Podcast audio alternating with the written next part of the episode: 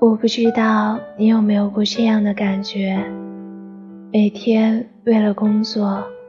为了学业，累到不可开交，幻想着回到家，可以舒舒服服的洗个热水澡，看一场自己喜欢的电影，或者是为自己做一顿丰盛的晚餐。可是每次打开家门，面对着冷冷清清的空气，就只想一头扎进被子里，一动也不想动。一些之前打算好要去完成的工作，要去写完的功课，要去完成的事情，却都被无限的抛给明天。很长一段时间，我认为生活大概就是这样，日复一日的两点一线，早上怎样都叫不醒我的闹钟，堆了一地没有时间去洗的脏衣服。在这个城市，有太多和我们一样的人，有太多的人重复着我们做的事情。我想，所谓的成长，大概就是在经历磨难以后，终于有一天明白，我其实并没有什么高于别人的地方。在这个世界上，少了任何一个人，都不会发生太大的变化。可是我们却总在内心里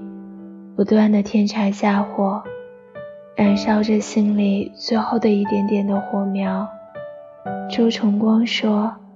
我们都是小小的星辰，下班路上看着熙熙攘攘的人群。我想这句话真对。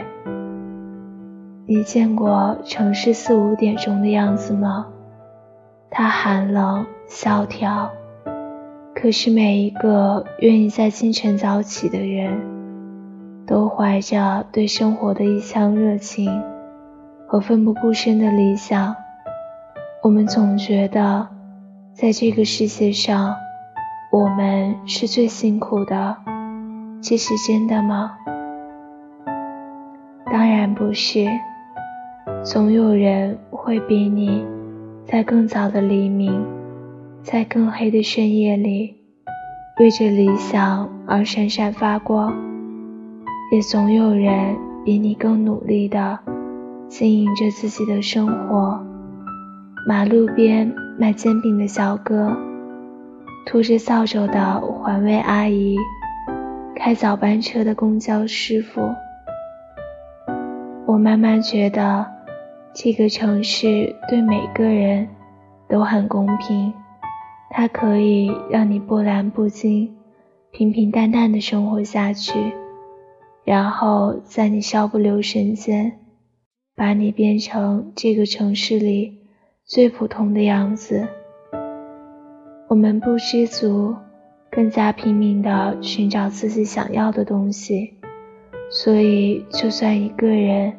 孤独的日子再难熬，但是一想到为了坚持现在我拥有的，